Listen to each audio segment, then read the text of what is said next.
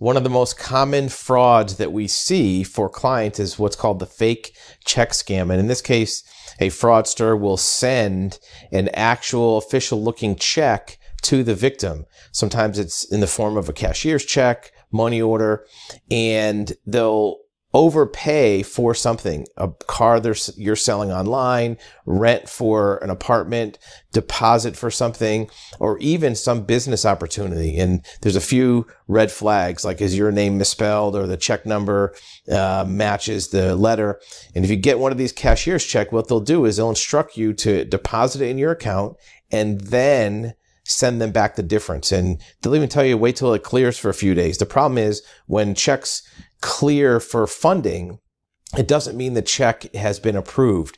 Banks are required to make funds available to you within three business days in most cases, but that doesn't mean the check has cleared the other bank. And you could send that money to the customer or to the, to the fraudster, and then you could be out your money.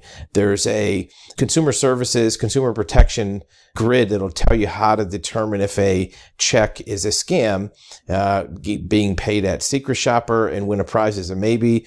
But if you sell an item online and somebody overpays, it's a scam. If you get a check and they ask you to send back money, it's a scam. Department of Consumer Protection, the ABA, through the Federal Trade Commission, has some suggestions of what to do. If you get that, always call law enforcement if you suspect you have a fake check if you've been a victim, get a police report and see about doing an investigation to discover where the funds went and if it's uh, recoverable through some investigative means.